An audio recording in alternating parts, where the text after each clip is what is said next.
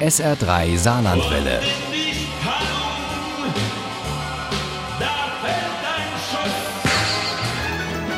Der Krimi-Tipp. Heute machen wir mit dem SR3-Krimi-Tipp einen Abstecher ins Alpenvorland.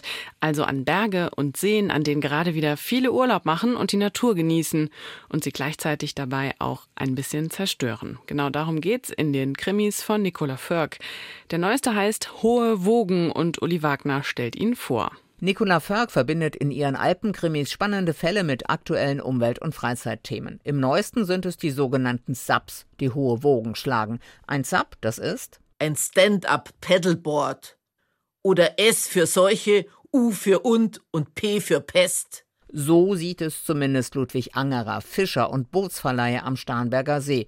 Trotzdem hätte er lieber auf den Anblick verzichtet, der sich ihm eines Morgens bietet.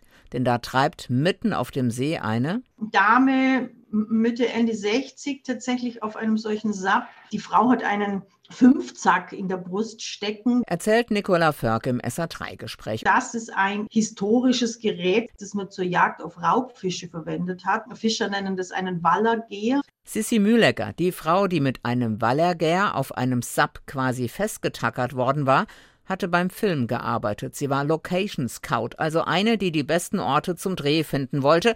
Und darin soll sie auch richtig gut gewesen sein, erfahren Irmi und Kati, die Kommissarinnen Mangold und Reindl. Aber auch noch so manch anderes über die Mit-60erin, die Nicola Förg kurz so beschreibt. Diese Dame ist ein bisschen eine übergriffige Nervensäge, aber sie war halt tief drin, eine grundgute Haut. Und auch am Set waren nicht alle gut auf sie zu sprechen, aber die Regisseurin ist sich sicher, dass keiner aus der Crew Sissi auf dem Gewissen hat. Ich meine, in dieser Branche gäbe es ständig Tote, wenn man alle Selbstdarsteller, Narzissten und Nervensägen töten wollte. Also doch die Vogelschützer oder die Fischer? Die Kommissarinnen kommen einfach nicht weiter. Der Fall ist aber auch wirklich verzwickt. Und dann soll Irmi auch noch mit dem Hasen, so nennt sie ihren Partner, den spurensicherer Fridtjof Hase, zu einem Gartenfest bei dessen alten Schulfreund Reinhold. Ausgerechnet die zurückhaltende Irmi, die so bodenständig und genügsam ist, dass sie sich selbst eher für langweilig hält.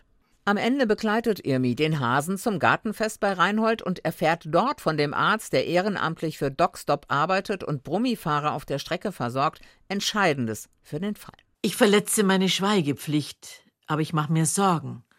Am Donnerstag kam ein Osteuropäer zu mir mit einer ganz merkwürdigen Wunde. 5 Einstiche nebeneinander, die beiden äußeren größer und tiefer. Ich habe so etwas noch nie gesehen.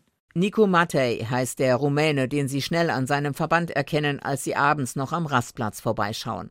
Er spricht nur widerwillig mit Irmi und dem Hasen, sagt, er will keinen Ärger, erzählt dann aber doch, dass er am Seeshaupter Ufer von einem Mann mit einem Fünfzack gejagt und verletzt worden war.